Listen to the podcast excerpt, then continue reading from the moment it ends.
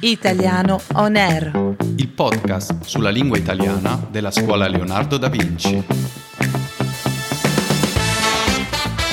Ciao, bentornati per una nuova puntata di Italiano On Air, il podcast della scuola Leonardo da Vinci, dove potrete imparare ed esercitarvi con la lingua italiana. Io sono Alessio. Io sono Katia. Oh, buongiorno a tutti. Katia, ti vedo un po' stanca stamattina. Sì, è vero. Ho fatto un bellissimo trekking nei giorni scorsi, ma è stata piuttosto dura. E dove sei stata di bello? Alle Cinque Terre, sicuramente le conoscete tutti, sono cinque antichi villaggi di pescatori sulla costa della Liguria, nella zona che si chiama Levante. Una zona davvero meravigliosa. Hanno anche ispirato il film della Disney Luca. Il villaggio che si vede nel film di animazione è stato ideato a partire da veri scenari delle Cinque Terre. È vero, infatti a Monterosso al mare nell'estate del 2021 c'era anche una statua dei protagonisti del film, Luca e Alberto, in fondo al mare, vicino alla riva. Raccontaci un po', da dove sei partita? Da Monterosso al mare, che è la prima delle Cinque Terre se si parte da nord. Da lì, seguendo il sentiero verde-azzurro, siamo arrivati a Vernazza, dove abbiamo pranzato, e poi siamo ripartiti alla volta di Corniglia, dove abbiamo dormito. Ah, non avete fatto tutte le tappe in un solo giorno. No, per me sarebbe stato impossibile. Il giorno dopo siamo ripartiti per Manarola, dove abbiamo pranzato, e infine siamo arrivati a Rio Maggiore, la più grande delle Cinque Terre. Qual è stata la tappa più impegnativa? Sicuramente Manarola Rio Maggiore. Da qualche anno purtroppo è chiusa la famosa Via dell'Amore, che univa i due paesi con una strada a picco sul mare. È vero, è stata chiusa per via di una frana, se non ricordo male. Esatto, per fortuna dovrebbe riaprire nel giro di un anno e mezzo.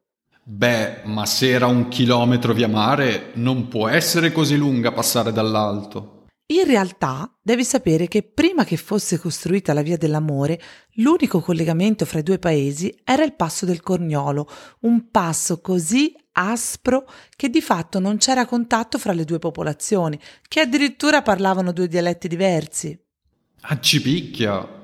E la via dell'amore quando è stata costruita? Anche questa è una storia curiosa.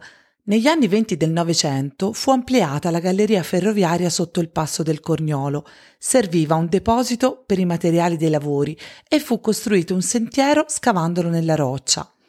Quando i lavori furono conclusi, le popolazioni di Manarola e Rio Maggiore decisero di utilizzarlo e renderlo praticabile per avere un collegamento. E come mai si chiama la via dell'amore?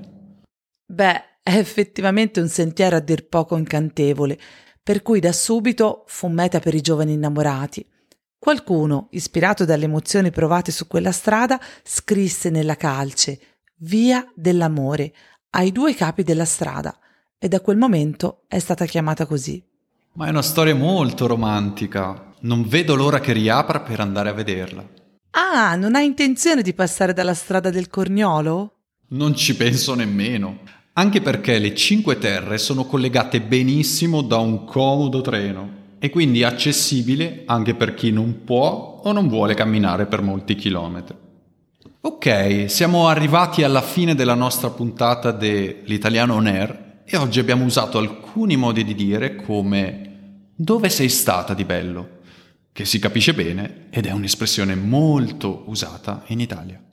Aspro è un aggettivo che si usa per il sapore, ad esempio il limone è aspro, ma anche per il territorio, quando un percorso è difficile, poco agevole. E infine, non ci penso nemmeno. È un modo per dire che il mio è proprio un no assoluto. Infatti non ci penso proprio a fare il sentiero che diceva Katia. E fai bene. Grazie Alessio per questa puntata. Grazie a te che ci hai raccontato della tua faticosa escursione e ai nostri ascoltatori. A presto per una nuova puntata di Italiano Nair, il podcast della Scuola Leonardo da Vinci.